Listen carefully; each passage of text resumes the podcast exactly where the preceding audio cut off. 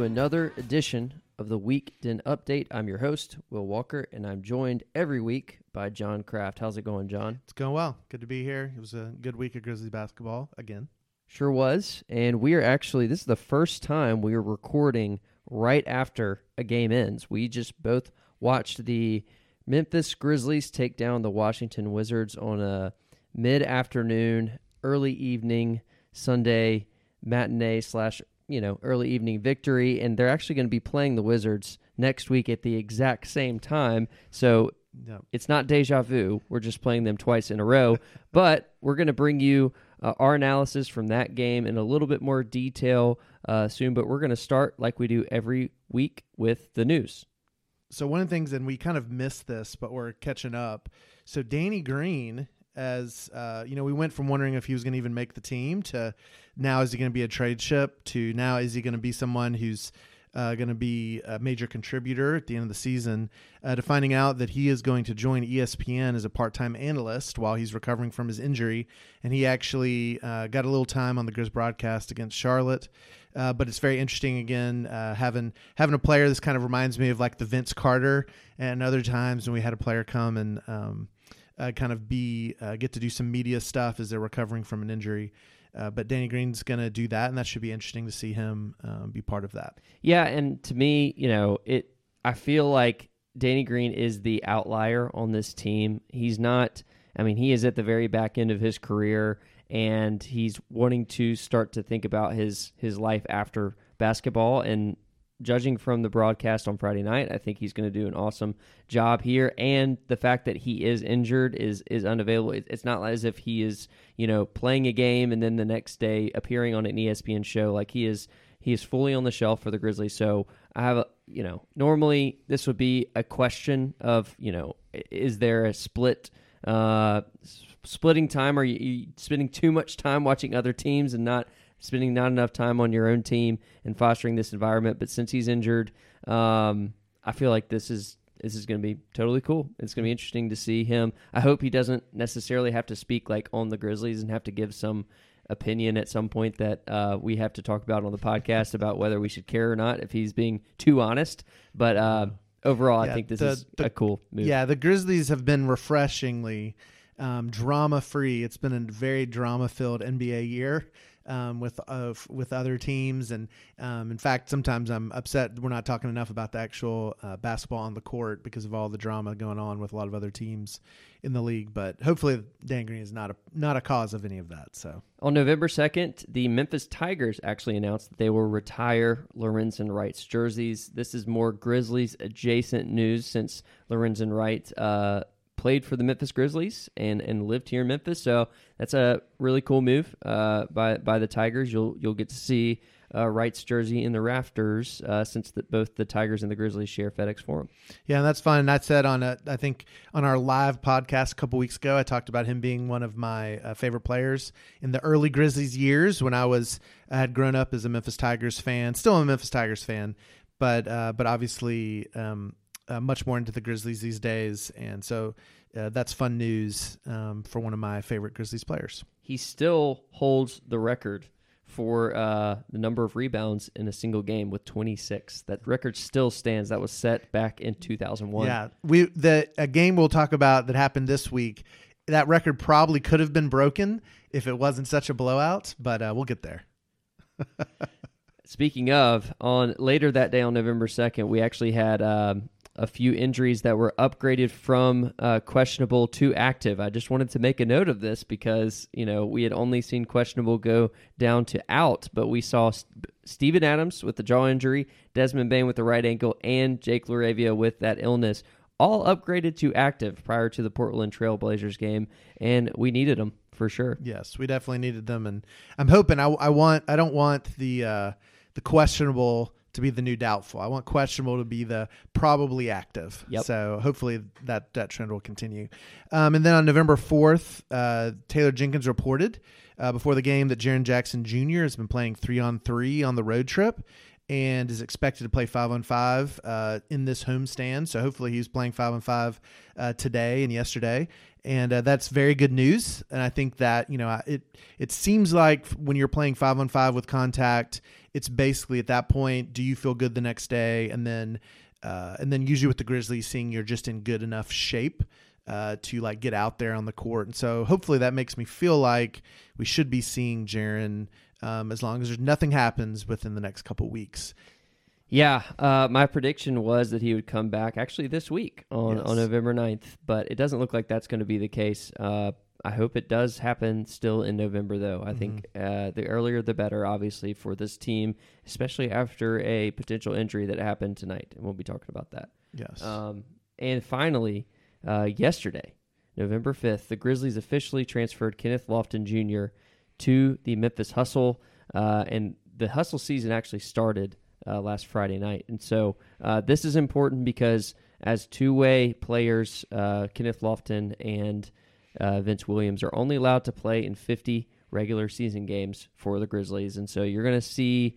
Uh, you're going to see them probably transfer it up and down a whole bunch, and they have to basically announce it every single time. But since this was the first transfer, I just wanted to uh, to note it in our news because unfortunately we're not going to see Junior probably as Right. much as we want. And uh, people wanted it Friday night at the game. They were wanting him to play because it was a blowout. But uh, one, Tillman had not gotten a lot of play recently, so I think they wanted to give Tillman some run with the with the four with the four rooks. But then, um, and also it makes sense because I do think they're they would be nervous. Um, I think they're hoping that we have a lot of blowouts in the future that and that Lofton gets a lot of playing time as the season. It's a long season.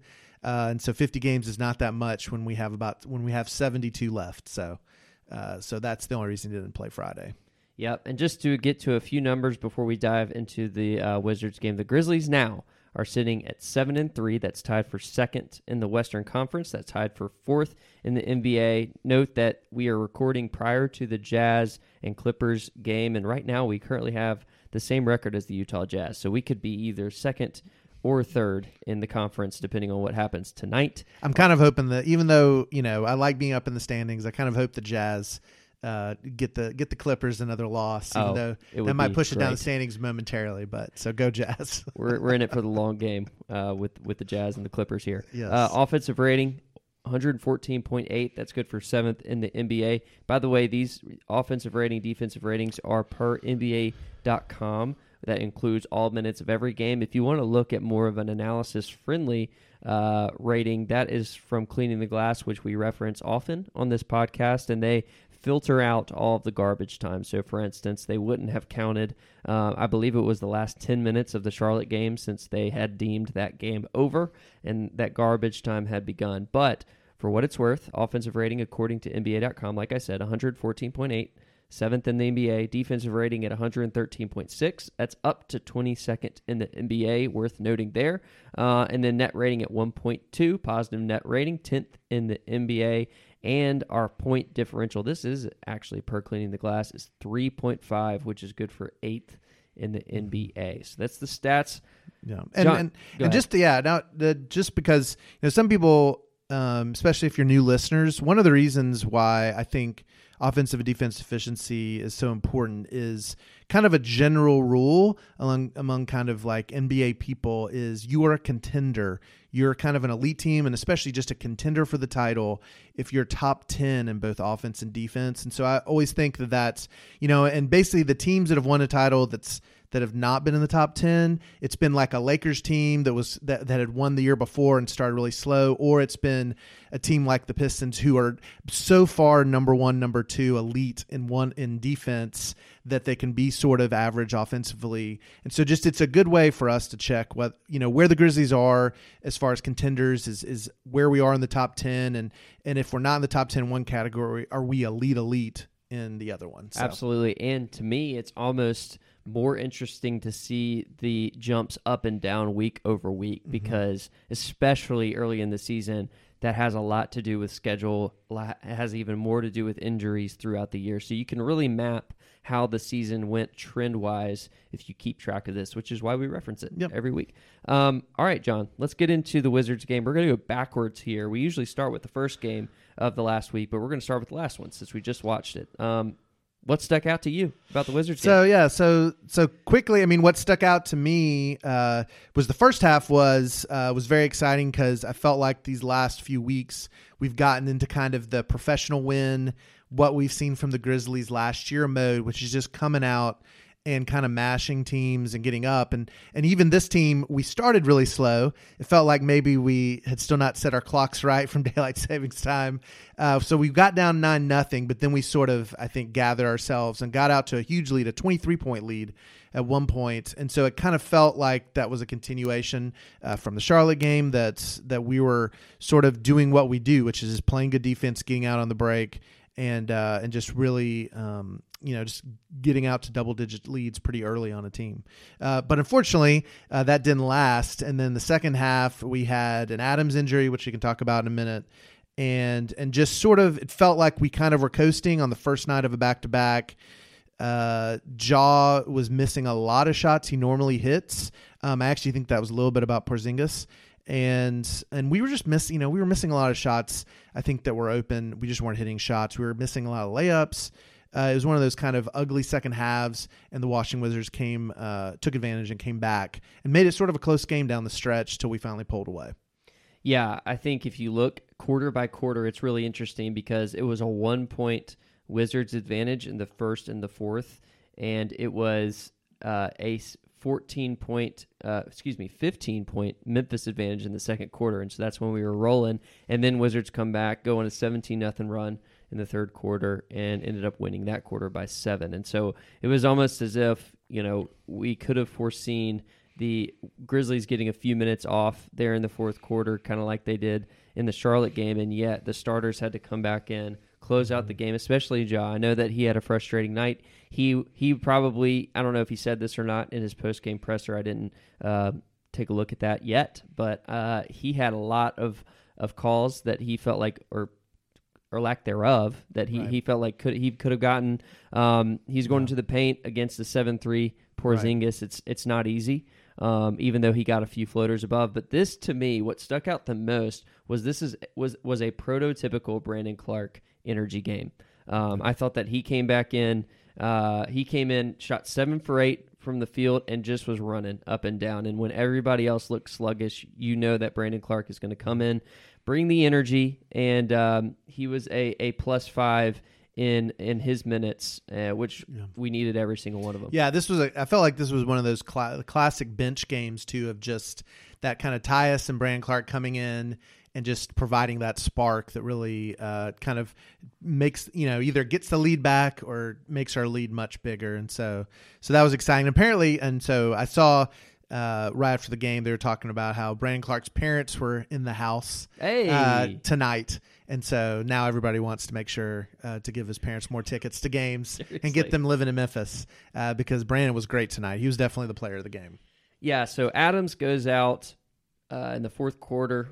Looks like he sprained his right ankle, was limping on it, and he actually ended up coming back in. Yeah, the I was- the game, which really surprised me. But it, we needed him Yes, badly. we did, we did. It was it was funny that uh, I was I was watching the game. Uh, I told them I'd shout them out, uh, James Leslie and Summer, and I was saying I was groaning, and they were uh, you know telling me I was looking stressed because I was like, man, it looks like Adams. That's like one of those you're go- you're out a couple weeks, and then they were laughing at me because literally a quarter later, Steven Adams was, was back in the game, and so that's that. Only I think Steven Adams might be one of the few people in the NBA to do that to his ankle and then come back later, and then like a just a regular season game. Exactly. Uh, but no, definitely it was like he came back in the game and Washington immediately stopped attacking the rim, took a bunch of threes, uh, which they were not they're not good at at all, and uh, and that really helped us. So Yeah, we, were, we definitely needed him to come back in. Uh, if if we didn't know it just by watching, if you look at the numbers, Tillman four minutes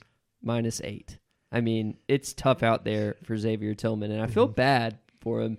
I mean, at some level, he himself has to just play better. Simply, I mean, he's Yep. he's going to get opportunities. I mean, his minutes have dwindled and dwindled and dwindled over Mhm. time, and he is an undersized, um, you know, center for where we normally put him. But at the same time, you know, it's you just feel bad for him still No. because he feel it feels like he can be a competent NBA Right. player, um, but in the minutes that he's had, he hasn't he hasn't proven it. Yeah, I mean that that seems like everybody else on our team has improved year after year. And we think about him and, and him in the play-in game against the Warriors, hitting that key three that put us in the playoffs, and just playing a great game against the Warriors in general. And you think about that, and then you think about him being out of the rotation most of last year. Although giving at times some decent playoff minutes uh, against the T Wolves. But yeah, he's been the one sort of sadness about this season so far, as far as not really feeling like, oh, he's improved. Right from the previous couple and if, years. If you were a few inches taller, it'd be different. I think because you had a guy like Daniel Gafford coming off the bench for Washington and actually mm. actually crushing us in his minutes. And normally he's a guy that you should be able to handle with a competent right. backup center who has the size and athleticism to guard him because he doesn't do anything necessarily special. Just he gets in front of X and can box him out pretty easily. Just pin him down right. on the on the block. Um, I thought you know Dillon didn't shoot awesome this game but he's going to be a storyline I think that we talk about later with the other games. Um, he also just kind of brought the energy on defense, and uh, we we were plus three in his minutes. Yeah, and, and, honestly, when when the game was tight late, he had a great and one. Um, well, first of all, at the end of the third quarter, he yep. came in and got a rebound and a putback, which I think really helped kind of gain back some momentum. And then late, he had a really great uh, three point play that I think gave us sort of that safe cushion that we needed um, there last, you know, in the clutch time of the fourth quarter.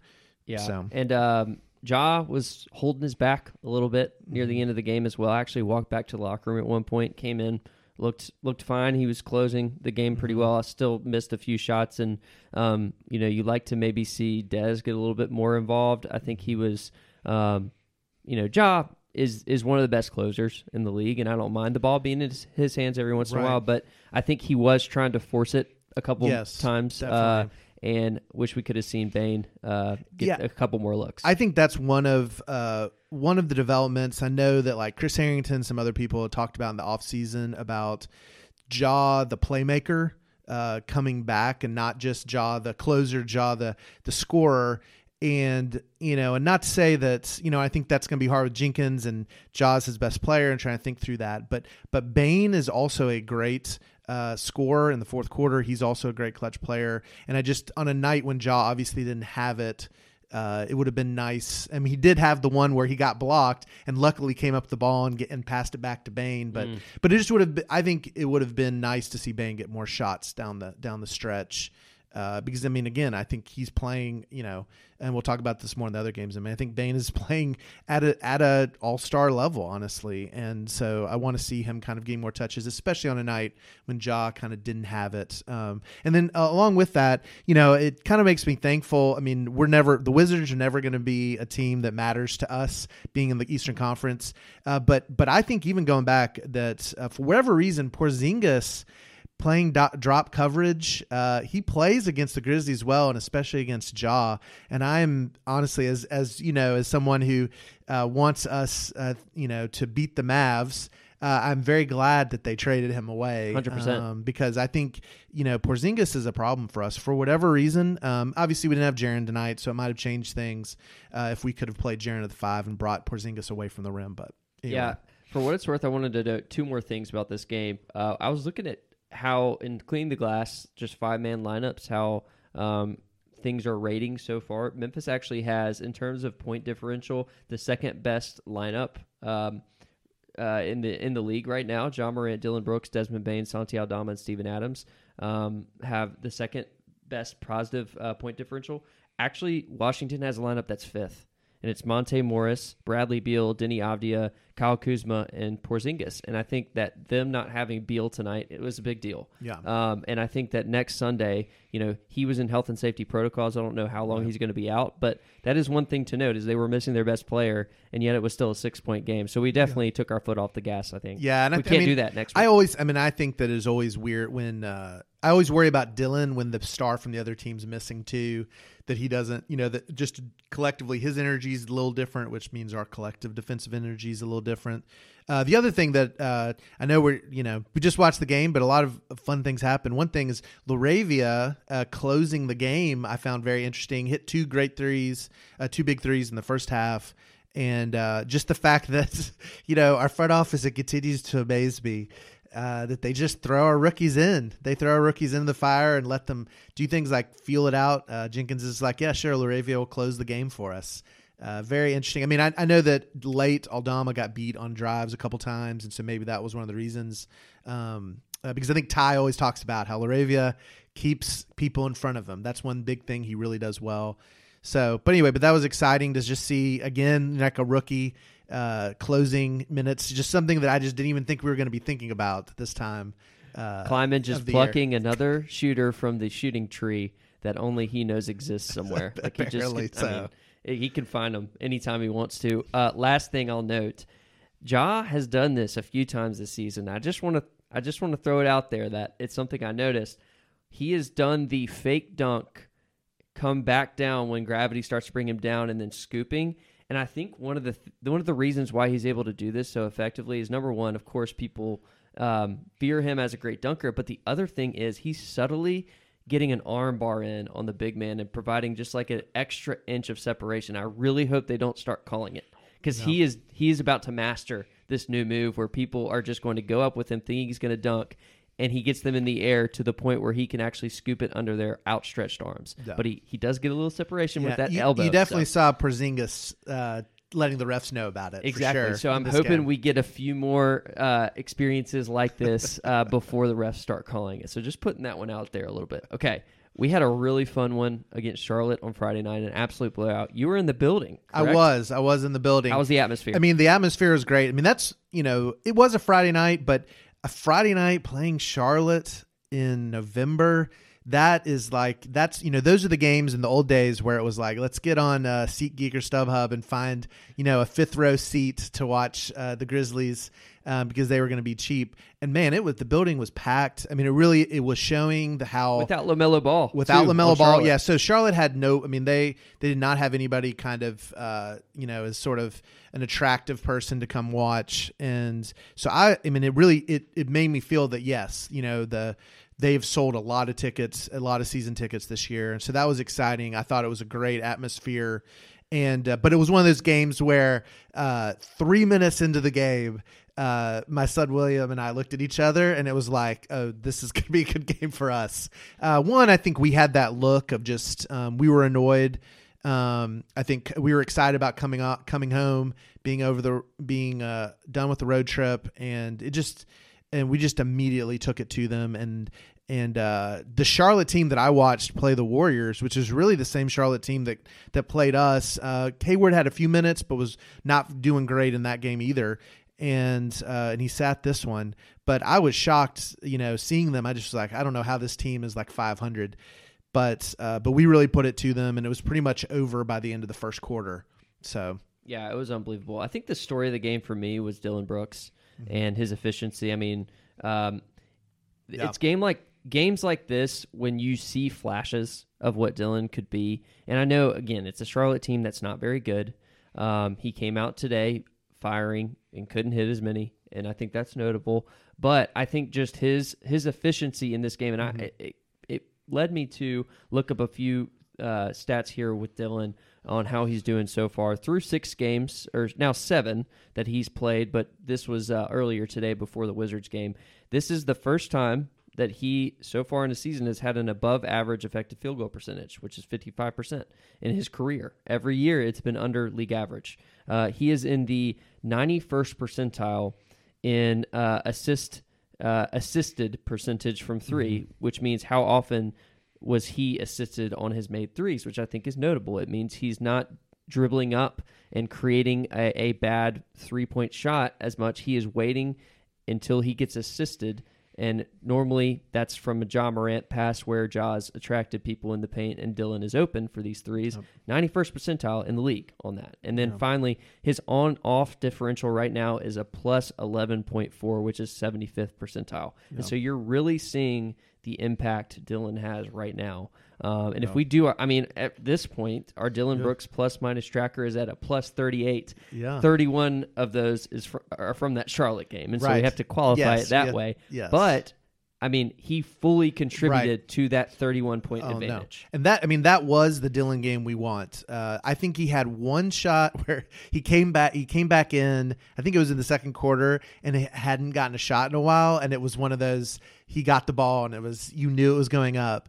And he took kind of one of those mid ranges that annoy us. But besides that, all of his shots were threes off passes, wide open threes off passes, and um, or standstill or taking it all the way to the basket. And I think if we can get Dillon being like that, I mean, it's not surprising that you were saying we have. I mean, that lineup uh, with Santi in uh, in that starting lineup being the second best lineup in the league. I mean, that's Yep. you know that's a reality. Yep, 23 points for Dillon in 22 minutes. Right. So, and and to me, it allows guys like John Bain to actually rest actively in a game. They don't have to do everything for us offensively, especially when somebody else is hitting like that. And Dillon too is a guy who he does have the third highest usage on the team right now, which you would expect without Jaren in the lineup.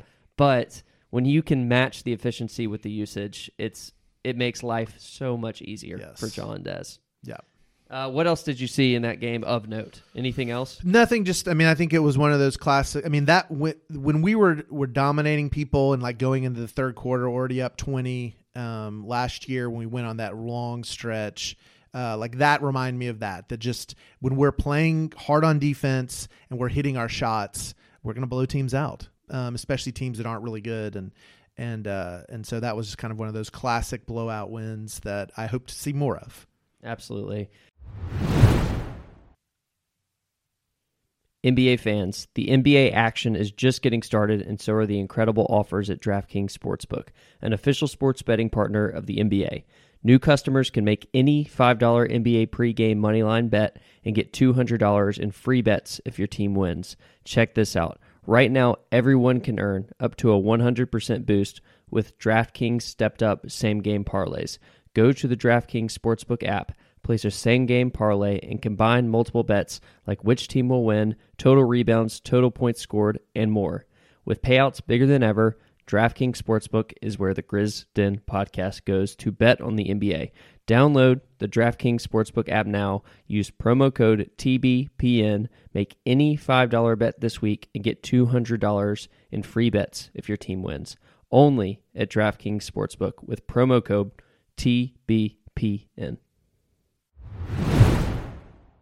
Well, earlier in the week, we had uh, our second of two late night games, which was against the Port- Portland Trailblazers. We we got the win, 111 to 106. This is another one that reminded me of the Wizards game tonight, Yes, where you yes. feel as if the game is in hand, Right. and then all of a sudden, it wasn't necessarily a team wide effort to come back as as the uh, Wizards were today. It was more of Anthony Simons just going off again. He has had Yeah. some games where he has gotten Right. hot, and this was without Damian Lillard.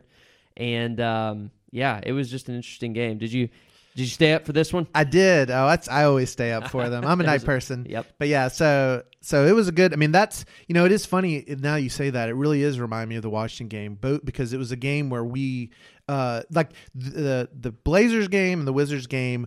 At one point, looked like the Charlotte game. We were Yep. up big. We seemed to be cruising. Uh, we were dictating everything about the game, and then sort of. Uh, I think with the Charlotte game, honestly, it might just be their lack of just firepower that game, missing a lot of their players. Uh, but but we kind of we just took our, our foot off the gas a little bit in that third quarter, combined with Anthony Sim- Simons just being awesome and being hot, but just let the team back in and had to kind of eke out a win. Yeah, it was it was frustrating in the moment um, to to see it happen because you felt like um, you felt like there were just some defensive lapses. You felt like I mean Dillon was playing well on Simons, and uh, you felt like the, that matchup was was good, but at the same time, this was just a tough tough environment to play in. Portland's always loud. They're similar to Memphis in that this is the one pro team Yep. in the city, and so you're always going to. And, and the Grizzlies are now at a point where, um, you know, they're a must see ticket for anybody, and so uh, you th- and Portland right now again is one of these teams that is playing above the sum of their parts. And so overall, it was a game that you couldn't just gloss over, and Yeah. I thought it was you know another just clutch performance, notably Desmond Bane Yes. you know, 20 points down the stretch. Uh, he hit all 10 of his free throws in the fourth quarter, uh, which was his personal record. And I thought that he primarily was the reason we Right. took it home. Yeah, and we and we had that great stretch. I think at the, towards the end of the third quarter where we just got on that huge lead and and had a bunch of scores in a row, and that was again like that's what I'm wanting to see us go on those sort of uh, you know I think people got like two tsunami type runs where it's a close game and then they look up and they're down 15, and we had that in the Blazers. Unfortunately, then they did it back to us right after we got up to Yeah, them up on them. So Um, and then finally, I mean, Utah. I said on our last podcast when we were previewing the Utah game that I didn't think they could they could hit another 19 threes, and they did exactly that. They hit 19 threes in both games against us, and we're 0 and 2 against Utah this season. Yes. and that just really hurts. Uh, from a just look, I know in in you know four months we're gonna look back and just not believe our eyes when we see that that. Uh, but at the same time, this team is legitimately No, good. it's good. and It's it continues shocking. to be good. I wouldn't be surprised. We alluded to it earlier. I wouldn't Yeah. be surprised if they ended up beating the Clippers tonight and just Right. kept up, kept their I mean, success. I, I mean, I'm I'm at the point as a just a league pass person. I'm gonna, you know, and I and we can get into another pod. My feelings. I don't like the tanking stuff for various culture reasons, but like I especially think it would just be a. I would be so mad if I was a Jazz fan right now. And they're going to break up this kind of what could end up being a really fun story because I do think. I mean, I I told I think this is at, at least a play-in team if they didn't make any trades, if they didn't trade away good players, and obviously they need to probably do like they are looking towards the future. But I, you know, I I just think they found something there, and it's it's really fun. They're a fun team to watch. That five guys all can shoot the three. They pass it around well, um, and I think you know it's been good. I think it. You know, I think it was good that we got our butt kicked because we've played really good defensively the next three games, and I think we needed that. But yeah, we couldn't keep them in front of us, and then they were just firing out for threes. It was, it was rough. I mean, if the season ended today, Lauri Markkanen has an argument to be on first team All NBA, at worst second team All NBA Yeah, in one of the forward spots. He is. I mean, in every possible metric, he has been unbelievable. It's funny too, and because the Cavs have started off so well, nobody's talking about that trade. Oh, that they just threw him in there. Exactly. You know, nobody even like everybody was talking about Donovan Mitchell and the draft picks. Nobody was talking about the Cavs gave away Lauri Markkanen, but the rare win-win because the Cavs are also playing yes, really, really well. Yeah, so nobody's upset about it right now, but it just is interesting to look at how good he's doing and wonder, you know, maybe just the fact. I mean, it might just be a bad fit in that he was going to always he was going to always struggle to play a four or five with who the Cavs had, but I mean, it's as a stretch four or five, he looks really really good. Yeah, and uh, he's he's. I mean, that team runs, and he's Mm-hmm. perfect uh, running big. If you're if you're looking to do that, especially if you're not necessarily looking to win a title per se, but like if you're just wanting to be a really frisky Yeah. team. So Yeah. we'll we'll keep an eye and, on and, Utah. and another just and I think this might you know and I think one thing that might matter to us going forward, uh, Conley continues to be kind of a Grizz killer since we traded him. Uh, he plays us really well, and uh, so I'm I'm hoping uh, when the Jazz do eventually trade him. Uh, that he goes to an East team. Send him east. Yes, I don't want to see him. I don't want to see Conley in the West in the playoffs uh, because I think he does. He understands, you know, and he still loves the Grizzlies. And I think when he retires, uh, he'll he'll be very much around the Grizzlies a lot. But I think he likes proving that you know that we gave him away too soon. You know, so hundred percent. And Yeah. if you're, I mean, if you're in the Jazz front office, I mean, this is kind of an aside, but I don't know what I do right now. Yeah. I mean, do you do you try to break this up as soon as possible? I'm sure Danny's calling the Lakers every single day because Yeah. those picks are incredibly valuable. But I mean, it's. It, I don't know whether to trade them yesterday or to trade wait until February or what, just to see if this is a, a a a classic, just you know, overperforming for a few games and then you know see what happens. But Conley has been playing awesome. Right. No, and it's it's interesting too, just because you know Danny Ainge is is about tanking and getting picks, but the Jazz organization have always been one that kind of played it out, and that's always just kind of like to be good. So it'll be interesting to see that clash, and um, you know, uh, but also kind of what you're saying. I mean, I think I think later in the season when some teams are out of it and we go on the road, those big crowds that are there to see us, to see Ja, um, I think will be more of an advantage. Maybe some more more Ja uh, more people wearing Ja jerseys in the crowd and stuff. But I think for right now, when we go places like Utah and Portland and other places away that have good home crowds, uh, I think they're going to almost always be sold out, and so that that could be like it could be an interesting disadvantage for us. I think early Definitely. in some places. So All right. Well, let's get into this week's game, and we'll, uh, of course, start this segment by playing the game that is sweeping the nation. Guess who? All right, Craft. I've got a guess who for you, and note that this was uh, formed prior to tonight's game. Okay, so um, prior to the game against the Washington Wizards, this player was tied with Desmond Bane for the fourth most three pointers made so far this season. Guess who? um, Just to give our audience some context, we are playing the Celtics tomorrow night. We're playing the Spurs on Wednesday night, and we are playing the Timberwolves on Friday night. Those are the three teams uh, that make up the players that could be in this Guess Who. uh, I'm pretty. I'm I'm feeling like I'm feeling good here. Um, is it is it Devin Vassell? It is not, but it is the other Spur who is, Is looking really good. Keldon Johnson. It's Keldon Okay, Johnson. I knew it was one of the two of them. Yes, they So- both have been playing really, Really well, well, yes. but Keldon Johnson Yep. has been on fire from Okay. three. He's been taking a lot, and he has been making a lot.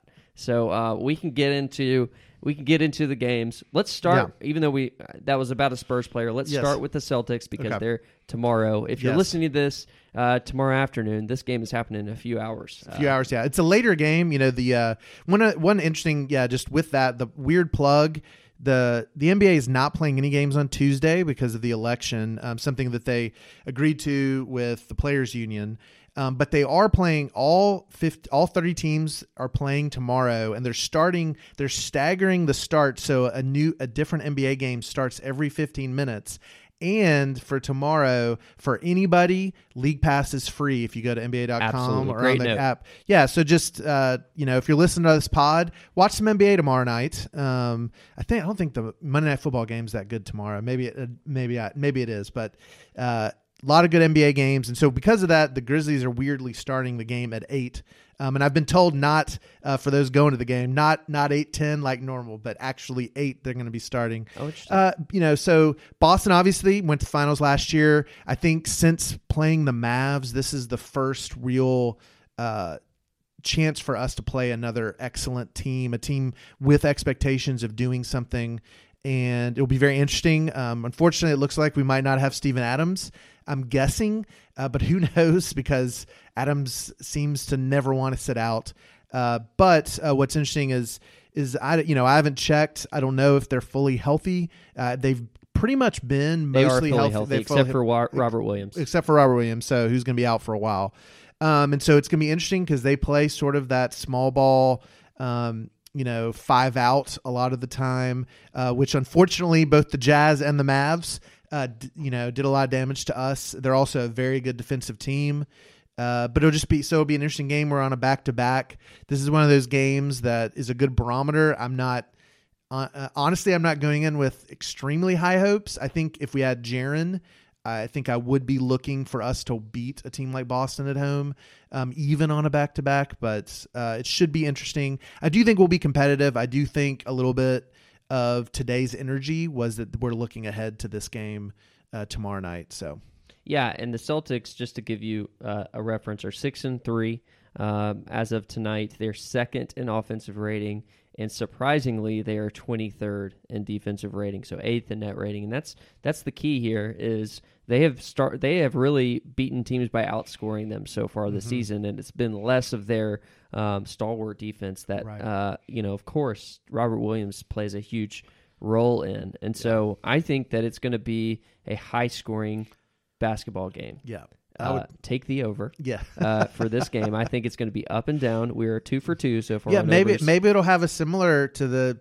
I think the funnest game of the regular season on a Monday night, the Nets game. Yep. Maybe this will be another one of those, and that would be a lot of fun. And because there's a big four uh, too. I mean, yeah, Jayson Tatum, Jaylen Brown, John Morant, Desmond Bane, four Yes. guys that can really score. no, definitely, definitely. So I'm looking forward to. it. I think it should be really fun, and it's a good test. Uh, we've been playing a lot of teams. Uh, that aren't expecting to uh, to do big things this year. This is a team that is title or nothing, and uh, so it'll be a good a good test for us. Even though you know we're down a few players, we might not even have uh, our starting front court uh, tomorrow. Uh, that, but we'll see. So, but I'm looking forward to it. It's a great chance to play a great team. Absolutely. We have the Spurs on Wednesday night. The Spurs are 21st in offensive rating, 29th in defensive rating. They're 28th in net rating, and they are sitting actually at five and five. They had a surprising start uh, to the end of the season, or to the beginning of the season, I should say. Um, started really hot, and they have some guys, some young guys, uh, notably Keldon Johnson, which we referenced earlier, and Devin Vassell, who have been putting up uh, really good numbers. And Jakob Poeltl is a great defensive center, and um, I'm hoping we get some more Ja dunks on Jakob Poeltl. I don't know what's going to happen. He always seems to find his way uh, into those situations, but despite that, he is good defensively. Yep. And Tre Jones and Tyus Jones will be uh, sparring for Yes. probably the first time um, in significant minutes because Tre Right. Jones has been playing uh, the the third point guard role for a few years now and is now going to be starting. Yeah, he's the starter. Yeah, this to me, I think the Spurs are like a poor man's version of the Jazz. Um, that they they play a similar style, they play well, they do all the right things. Um, I think their talent is a little bit under underneath, uh, especially on their bench. The Jazz, whereas the Jazz, I think, have eight, nine like legitimate NBA players. The Spurs have more like three, four legitimate, um, but like especially depending on the Adams injury. I mean, Poeltl is very good, uh, very good at rebounding, very good at screen assist. He's an under very underrated player. Um, I'm very nervous that one of our rivals is going to get him in a trade at some point this year.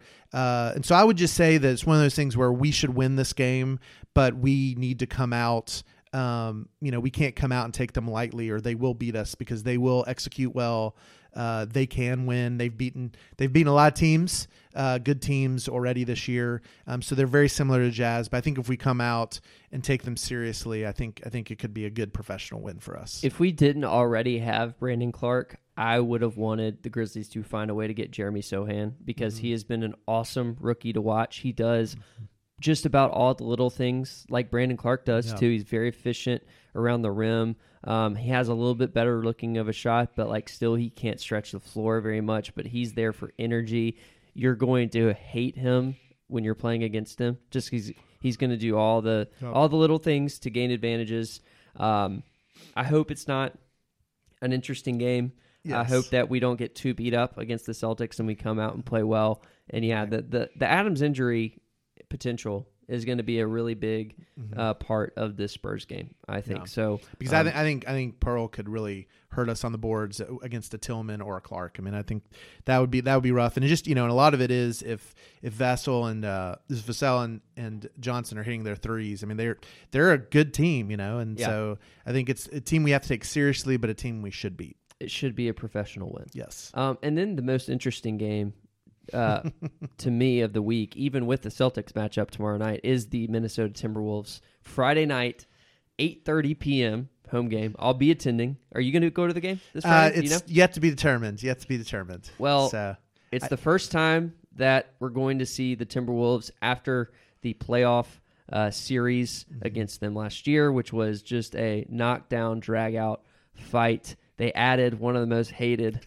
uh, Grizz figures and Rudy Gobert, who we had a playoff series against the year before that, and so you kind of combine all of these evils. I, I think the most team. uh, this the, I think the most hated Grizzlies front court. I mean, I know that we weren't fans of Blake Griffin and DeAndre Jordan, but I go the combo of Gobert and Cat. I think might be more It's bad. more hated. It's bad. The Timberwolves right now are five and five. They're sitting at 19th in offensive rating, eighth in defensive rating, 11th in net rating, and so there there are some bad vibes right now Mm-hmm. coming out of uh, of Minnesota. You want to share the tweet that you sent us? yeah. earlier? So uh, so earlier tonight there was a weird uh um uh the oh the the Dunker Spot podcast. They were sent they sent out a tweet about uh, showing a play from last night against the Rockets uh, that very much looks like a uh, a play designed for Anthony Edwards to come off a screen for a shot where Kyle Anderson, um, which we can talk about seeing Kyle again in a minute, but uh, where Kyle Anderson was supposed to pass Anthony Edwards,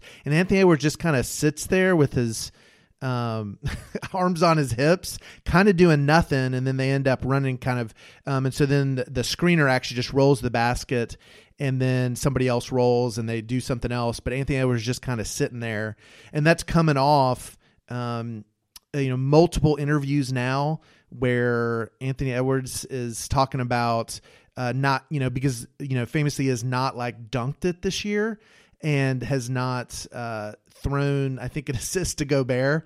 And so people are talking about this and him talking about how he, he can't really get into the paint anymore because there's so many bodies in there. And you're having Cat talk about Anthony Edwards being out of shape and eating too much Popeye's chicken.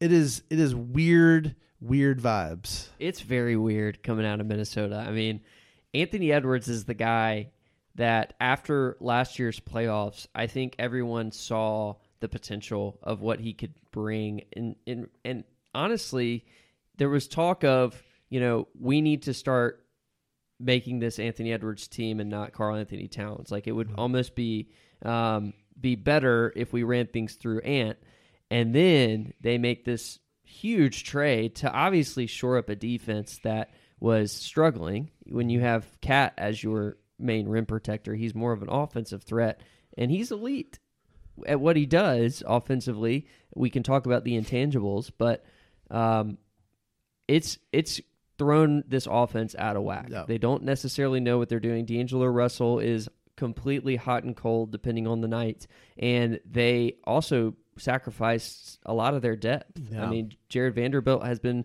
uh, playing really good minutes for them. He he helps the defense more than he hurt it last mm-hmm. year for them, and he you can see how well he's been playing for the Jazz.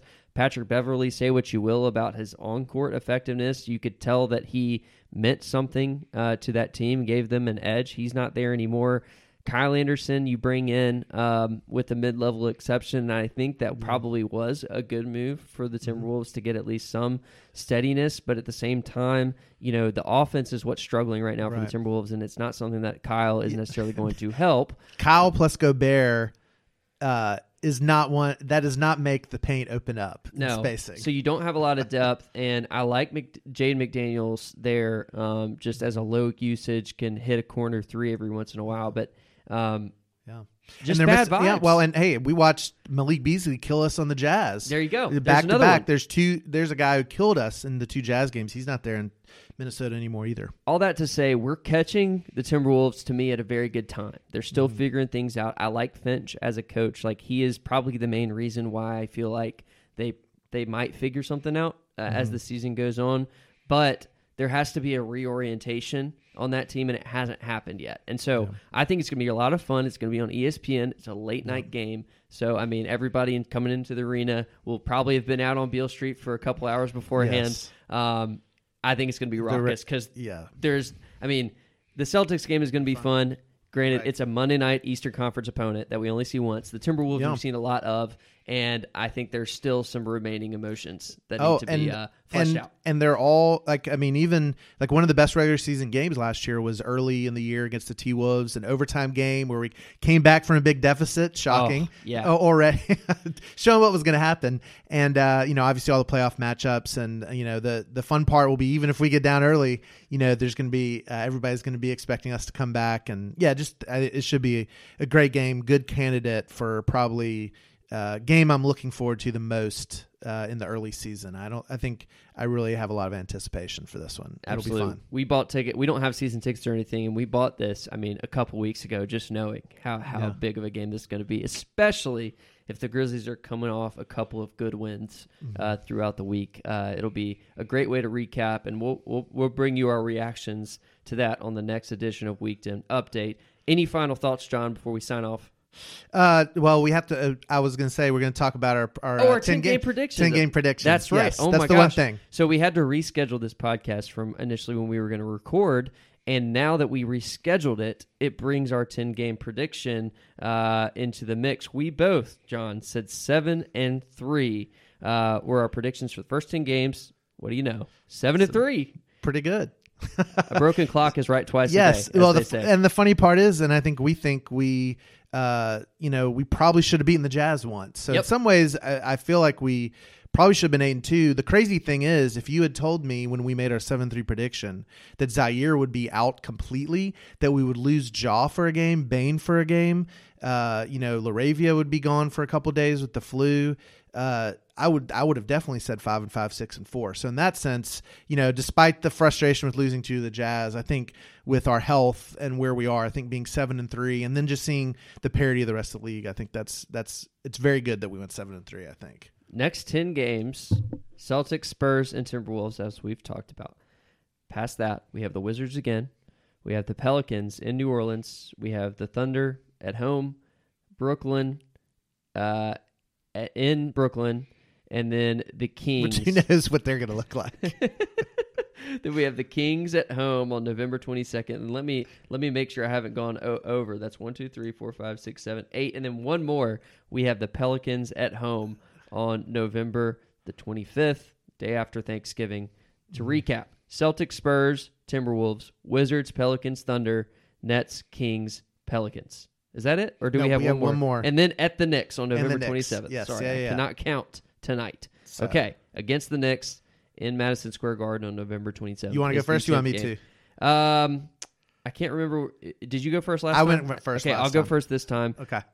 I'm gonna run it back. I'm going seven and three again. man, we're so boring. I'm doing the same No thing. way. Seven and three, uh, and uh, you know, and that's and honestly, that seven and three is is counting tomorrow as a loss. So I hope that I'm wrong. Yeah. Uh, but but that's uh, you know, I think playing the Pels twice, uh, I'm definitely expecting to lose one of those, and then the third loss is just you know the, the schedule. You just don't win that many games in the NBA. So That I mean, we are on the same page. yeah, I think Uh, so. We've both been Grizzlies fans for too long. It's true. Uh, we know that we're going to drop one against the Pelicans. We could drop two, which is why I bumped it up Yeah. to to three. And I I feel very confident about just about every other game. The Wizards with Beal, just because they've had some success early on, and then um, Mm-hmm. and the weird Sunday start. It's just always a weird. the weird Sunday start, and then having the, the Kings at home, I feel better about that one. Yes. But you never know. I mean, the Grizzlies will find Yeah. a way to make either the Spurs or the Nets game closer than it should be, or the Timberwolves. Honestly, like that could be the one, unfortunately, because uh, Ant or Cat could get hot. Um, but yeah, seven and three is the prediction. We will recap this in ten games, see where we landed, and then we'll have another one for you later on. Any final thoughts? No, I'm just again. It's it's fun to be here. It's fun to recap four games. I thought they were good. I think I'm I've been very encouraged by the Grizzlies um, offensively, and I think this week was encouraging with how we're starting to look like ourselves defensively a little bit. And so, uh, and and I think that the stat, honestly, your stat that jumped out to me the biggest, which was we had the second best lineup, and that is without Jaren Jackson in it. Um, and I think it, I would think that it's safe to say if we substitute Jaren for Santi, uh, that lineup's going to get better. So Here's to Jaren coming back within the next ten games. that, would be, am- that would be amazing. that would be a great Thanksgiving present uh, for both of us.